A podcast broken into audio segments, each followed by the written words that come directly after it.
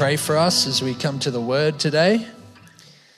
Let's, uh, let's bow our heads. Lord, thank you for this opportunity to come and be together, to gather in your name. And it's our, our uh, hope today, our desire today that you would speak to each one of us, that your spirit would move in our hearts and our minds now to bring your truth to our lives, that we'd be able to um, get a sense of your presence in our life of all the things that are happening um, in, in the week that's been and the things that are coming in the week ahead of us, Lord. I pray that we'd be able to bring them to you now and just say, for this, for this moment, God, I'm just going to uh, give those things to you that I, could, that I could listen to you, that I could hear what your word has to say, that there could be some truth that would apply to my life. Father, I pray that the word today would bring hope, that the word today would bring mercy, that it would bring grace into our lives, that we would uh, be transformed by your power today, by the power of your Spirit at work in us. We pray this in your precious name. Amen. You know, it's great to be reminded today that it is the day of Pentecost. Normally, I keep up with these things, but thankfully, Chappie Meg reminded me today. That's an important day for the Christian calendar for sure the day where God pours out His Spirit on His people. And uh, you know, I'm uh, it's a, it's I'm thankful for people like Chappie Meg who uh, who remind us when I've prepared something completely different to reflecting on that, and that's okay too. So today we're going to be in Ecclesiastes. Uh, chapter 7, you can open up there. But I wanted to start off talking about um, a, a, topic that might seem a bit, bit odd, a bit, uh, a bit down, but uh, it's going to connect with our passage today, I'm sure. So I wanted to talk to you about some of the funerals that I've been to in my life. I've been, I've actually counted, and I've been to quite a few. Um, it just so happens, and uh, I want to talk to you about the first one I went to. I'm pretty sure, uh, this is from memory, that it was my great grandmother's funeral. Right? I used to call her Nang Nang right? N A N G, N A N G. I remember those, those uh, letters spelled out on the cards that we'd received from her and, and so on. And often my nana, so Nang Nang's daughter, would take us to visit her if we were hanging out with her.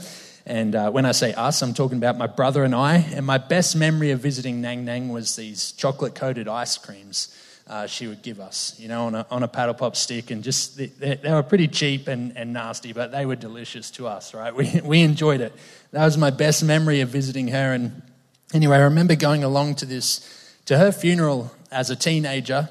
And, um, and, and I don't rem- remember too much from it really, other than uh, I knew it was a sad day for our family, and I could see that others in the family were upset. I didn't really connect with her that much, other than chocolate ice creams, right? And so, and so for me, I was kind of that like uh, that silly teenager that was just like, oh, can we just get to the wake? You know, this was my attitude, right?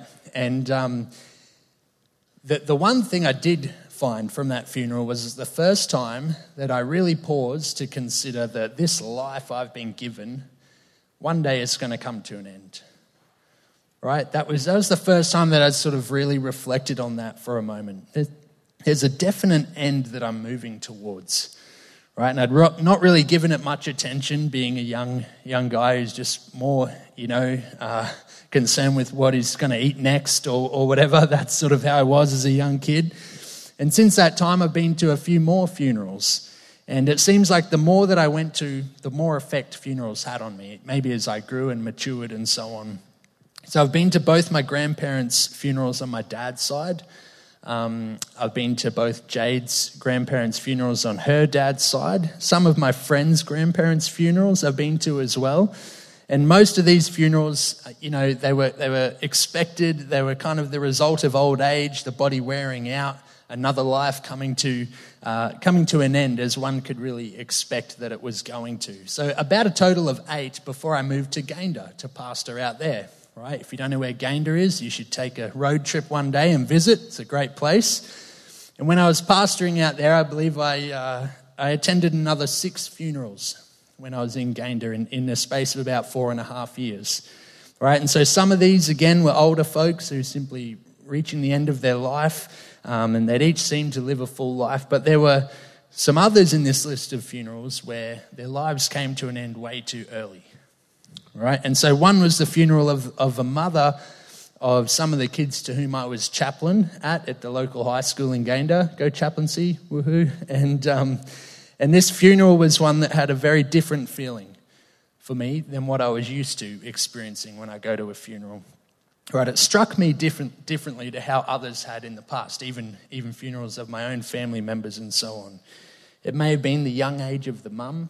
It may have been me seeing these kids go through that whole process of grieving. It may have been um, the way in which she died, but I'd felt like I'd learnt something different about life having been a part of this particular funeral compared to what I'd learned at other funerals I'd been to. Right, there's just something about this one that I thought, I'm going to I'm going to leave here today carrying something else with me. You know, there's just something different about it. Another funeral I attended was the funeral of a close friend of mine. Right, he'd been um, hit by a car while crossing a highway, and it ended his life. That tragic accident, and it was the first time I'd ever attended a funeral of a very close friend. And again, compared to many other funerals that I've been to, this one just hit a little bit differently to the others. I feel like I'd learnt something else about the value of life. He was, I, I, I don't think he was quite in his 40s, and uh, I'd spent a lot of time with him, and I felt like I left there a little bit more mature as a person. Like God had taught me another thing about the value of life. More recently, being part of this church family, I got the privilege of officiating Jack and Marga's uh, funeral uh, late last year, and um, that was great to be a part of that. And then only about a month ago, I was able to view online the, the funeral service for Jenny Beer. And um, what I'm learning is that each time I attend a funeral and give myself over to sharing grief and loss with others, I feel like I grow and mature as a person. I don't know about you. Maybe you've, you've experienced this as you've attended funerals in your own life. I learned something new about the value of the life that I've been given. It seems, and it seems that the passage we're going to look at today in, in the book of Ecclesiastes actually brings up this same type of discussion.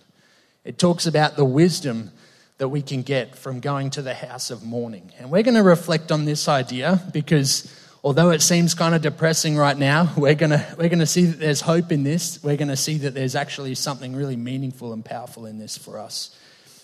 It almost seems like the wise teacher of Ecclesiastes is bringing a message to a community that has experienced loss and grief. It's like he's sitting down these people and he's saying, Hey, we, we, we've just been through a time of difficulty and mourning, but here's some things to consider about the situation. And now I know that I'm not the only one who's attended funerals before. Many of us, even very recently, have um, been, uh, been to a funeral, whether it be loved ones or family and friends. And I'm sure that coming out the other side of these difficult times, you may have experienced some of what I'm talking about as well. Right? A sense in which you've been refined or shaped uh, to a degree by that, that really stark reminder you know, this life is going to come to an end one day. There comes a time when this is all over, and we're going to be reading a passage today that encourages us to do some things that might seem very unnatural at first, but if you can relate to this idea of attending a funeral, you'll know what it's talking about. Right, so the, the wise teacher of Ecclesiastes, this uh, person who's put this book together, has outlined several things in our passage that are better to do than their opposite, right? He, he kind of goes through a whole number of things. It's kind of like it's better to wash your hands than not wash your hands. You know, he goes through a heap of these things. And, and we're invited to come to grips with some of these things that he says are better to do than their opposite. And we're going to cover them um, just verses 1 to 4 today. It says, this is what it says. We'll, we'll read the first four verses and then we'll go through them a bit more deeper. So it says this A good name is better than fine perfume, and the day of death better than the day of birth. It is better to go to a house of mourning than to go to a house of feasting. For death is the destiny of everyone. The living should take this to heart. Right? This is what I've been talking about. Frustration is better than laughter because a sad face is good for the heart. the heart of the wise is in the house of mourning, but the heart of fools is in the house of pleasure. Right? And that's the end of the, the first four verses there. And there's actually heaps in here. Reading through this for the first time, you kind of think, gee, this is a bit of a depressing little passage that we've come across. What on earth have we gotten ourselves into?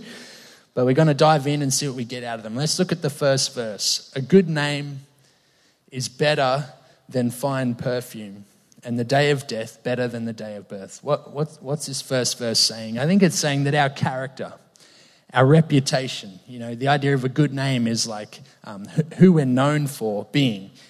It's better to have a good name than to have lots of money, right? If you had lots of money, you'd be able to afford nice perfume back in those days. And what they're saying is, it's sure it's a nice thing to have lots of money and be able to afford good things, but he says, in order to have nice things, don't go doing things that corrupt your character and your integrity just to get these things you want. And then he's tying that into the idea of what are people going to reflect on um, when it comes to the end of your life? Are they going to know all of the things that you had, or are they going to know your good character? Are they going to know uh, what type of person that you were? The message version says a good reputation is better than a fat bank account. that's what it says. I thought that's a good way of putting it. Your day of death tells more than your day of birth, is what it's saying. So, the little bit of wisdom being given to us, even in this first verse here, is that when it comes to the end of our lives, people are going to remember the way we lived our lives more than the things that we had. So, let's not let our desire for things and material wealth blur our ability to make decisions that keep our integrity intact. Okay, so that's just like a little little proverb, good good little piece of common sense to take with us. Verse 2 says, It is better to go to a house of mourning than to go to a house of feasting, for death is the destiny of everyone. The living should take this to heart. You'll learn more. I think what he's saying is you'll learn more if you put yourself into the position where you go through mourning and grieving than if you were to only be partying and having good times. Right? We ought to take this to heart. We might discover something from it, is what he's saying. We might learn something about life if we go through the process of mourning and grieving over the loss of life. And our culture today, our society, you know, um, contemporary society, if you like, they, they, they sort of don't do grief very well. It's kind of like, okay, um, have your funeral or grieve, grieve for a bit and then move on. You know, you've got to just move on and be tough. But I think what this is saying is no, you, you, should, you should go dive into grief, you know, experience that. There's something you can learn there in that space. I'm sure that I've learnt more about life from attending funerals than I have from having a walk in the park or having a party with my friends right? That's kind of what he's getting at here. He's saying we should reflect on this and take it to heart because one day people will be attending our funeral. Verse 3 Frustration is better than laughter because a sad face is good for the heart. What, again, it's like, really? What are, we, what are we reading here? I know automatically if you've got children, you've probably been frustrated to the point of tears. Am I, am I right? Anyone with kids? Um, others of us know that that feeling you get when you're in a situation that you just can't change, right? You, didn't, you don't like it. Maybe you didn't choose this thing to happen in your life. It might have just happened to you. It might be a broken relationship or some, some difficulty or hardship that's come upon you, whether it be at home or at work or with family. And the wise teacher says, you'll learn more from those times in your life than you would from everything just being peachy all the time. There's a way in which these things seem to refine us a bit. Some of us might be asking, how could a sad face possibly be good for our heart? And the message version again sheds a bit of light on this. It says, Crying is better than laughing. laughing. It blotches the face, but it scours the heart. Scours the heart. It's like, I don't know if you've ever tried to clean the burn marks off the bottom of a cooking pot you know, where it goes all black and you've got to scrub it clean with some steel wool. There's a refining and a cleansing that happens when you've been frustrated to the point of tears, isn't there? you know, when and you go through something so sorrowful, like losing a friend in a tragic accident. Know, there's something that happens in that, and going through that process of grieving. Something leads you to a place of grief for a time. These times, although we might rather have done without them, there's something you can only learn having been through them. I think that's what this wise teacher is saying. He seems to know this, and he's encouraging us to, to go through them. The heart of the wise, this is, this is verse 4. The heart of the wise is in the house of mourning, but the heart of fools is in the house of pleasure. Now, a couple of points to make here because we kind of have to balance things out a little bit. He's not telling us to go seeking out difficult times, right? We shouldn't go seeking out a funeral to attend to, nor do I think he's, he's uh, saying to avoid parties and enjoying ourselves. In fact, most of Ecclesiastes is kind of saying you should, you should really go ahead and enjoy all of the, the good things that you do have in your life. You know, go find those blessings and enjoy them as much as you can. He's not saying to go and seek out, you know, this sort of depressed life and just grieving every day. But there seems to be a way in which he wants us to know that when these times come in our life, when we experience loss, and no doubt many of us have, whether through all different ways, it, it doesn't even have to be the death of a loved one. When everything goes belly up, you know, whenever, when the time comes that we go through something difficult, when the time comes we're hard pressed financially, when the time comes that suffering and pain enters our lives, when the time comes that our lives are just seem broken, things are falling apart, he says, this is a time not to shy away from. This is a time to invest in and to consider and to take a hold of. There's something you can learn here. Nothing else will give you this lesson that you can learn in that place. You know, more often than not, we, we talk about God in a way that, like, you know, if you just turn to God, everything about your life will get better, right? That seems to be a, a bit of a narrative of church culture. You know, it's like the prosperity thing. Good and, good and prosperous things will come to you if you turn to Jesus, right? And I'm sorry to say that that's, that's not the whole story of what the Bible teaches, right? The Bible teaches there's room uh, room for difficulty in our lives. There's room in our Christian faith for when everything goes wrong. There's room for when we've done everything we possibly could have to ensure things will go well and still things go wrong. You know, there's room for that. Still things fall apart. And we might say, yeah, but this is an Old Testament passage, you know? This wise teacher didn't have Jesus' life, death, and resurrection story to, to draw upon. But even jumping into the New Testament, which we're going to do now, the, the life and teachings of Christ, what we see is that Jesus does not automatically and immediately free everyone from their suffering. You know, we did see even these 10 guys here in the children's story. You know, they had to go to the priest, you know, to be cleansed.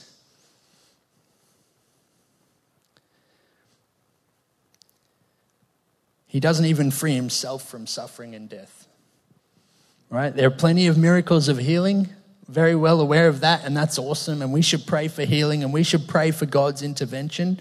There's plenty of times where Jesus raises people up from the dead, but there are also times when he allows life to, to reach its end. I think of the story of Lazarus in chapter 11 of John's Gospel, right? Jesus allows him to be in the grave for four days before he raises him back to life. Even before going to the tomb to do that, he just, he just sits with everyone in their, in their grief and he just he, he weeps. He just has compassion, shows compassion, and he just sits there in that moment. And the story could well have ended there. I think I've said that before when I preached on that passage. The story could have ended there. That could have been it. And, and Jesus would, have, would not have lost any, any less of his character. You know, he, there, there would be nothing missing there. I think of the woman that, you know, I shared in the scripture reading out of Mark's uh, gospel in chapter 5. She's been suffering for 12 years, suffering from bleeding. It says she suffered a great deal under the care of many doctors. Right? She'd spent all she had on trying to get better. There was nothing more she could do, and yet her situation grew worse. It didn't get any better. I think she was frustrated to the point of tears. You know, I reckon she's experienced grief. she's living in that house of mourning. And when she hears about Jesus, she came up behind him in the crowd and touched his cloak. You know, what, what, what other choice did she have? If I just touch his clothes, I'll be healed. And then after 12 years, after 12 years of suffering, she's healed by Jesus. You know, even from Jesus' life, he's journeyed with his disciples for three years right? Going and doing life together in ministry, seeing God do amazing things. Jesus finds them falling asleep when he's praying in the Garden of Gethsemane. Remember, he's saying, just stay watch for me while I go and pray, a stone's throw away, you know? And he comes back a few times and just finds them all asleep. Like they just, you know, his friends are just sort of letting him down in this really difficult time. He's sweating drops of blood. He's considering his, his death on the cross that's, that's coming very soon. And they can't even stay awake to support him and pray with him. He's betrayed by Judas. You know, he's even sharing communion with them at the table, right on the Passover meal, sharing with Judas. And Judas leaves to go and go and betray him. Three times Peter denies knowing him, right, when he's being tried. Hey, do you know that man? Oh, no, no, no, no, I don't know. Three times. Jesus suffers death on the cross, all the while being completely innocent himself. Right? We have a, we have a Savior who understands difficulty in this life, and there's room for that in our faith. And so, by way of response today, I think we're asking ourselves a few questions here. And I want you to consider these for, for your own life. What grief and loss have I experienced in my life?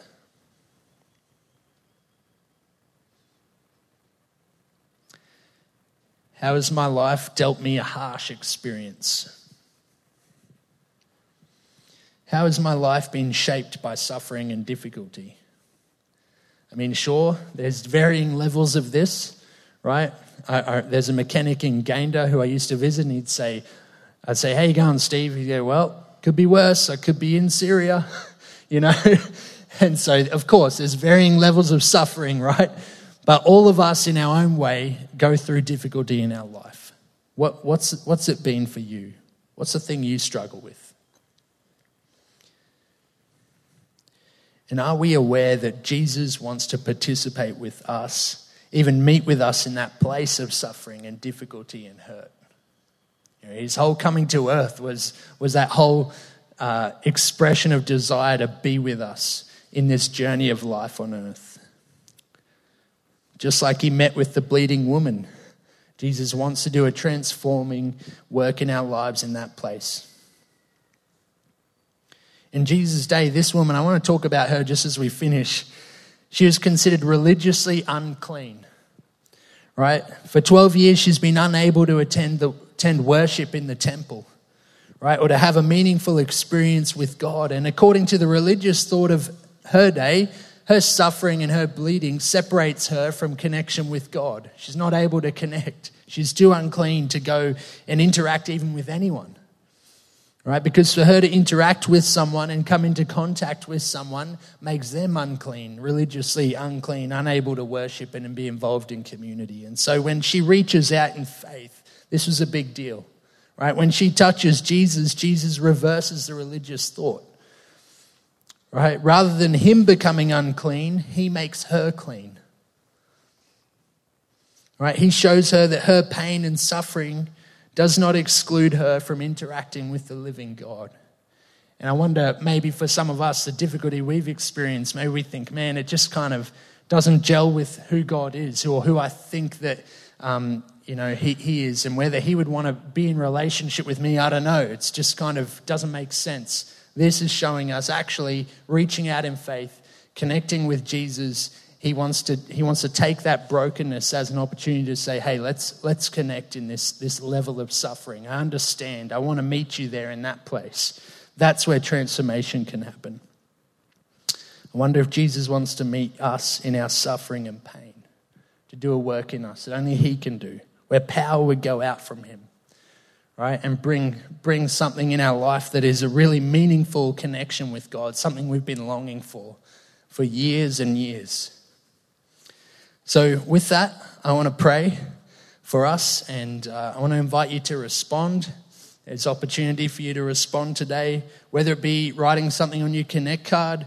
Um, you can hand that in at the, the box at the end of the service, or um, you know, you might just want to pray there in your seat. And you might just want to say, Well, God, here's the things that I've been struggling with. Here's the suffering I've been through in my life. And, and so far, I'm not sure if you you're aware of it, God. You know, maybe you want to just have that conversation. So let's, let's pray together. Lord, these examples of uh, the way in which you, you meet us in these desperate times, in times when we're just thinking, man, what is the point of all this? It doesn't make sense. Lord, we know that you want to meet us in that place, and I thank you for that, God. That makes, makes us want to sing that song, God, you are so good. To be able to meet us in that place, in our suffering. We thank you for your own suffering on the cross that makes a way for transformation to come into our lives. I pray that, that would be true for each one of us today. Pray even as we sing that you'd be able to see. Um, you'd be able to meet with each one here, Lord. We'd be able to reach out and touch touch your your clothes, and just that we that we would experience your power coming into our heart and our mind, into our lives. That we'd see transformation, God. Pray this in your precious name. Amen.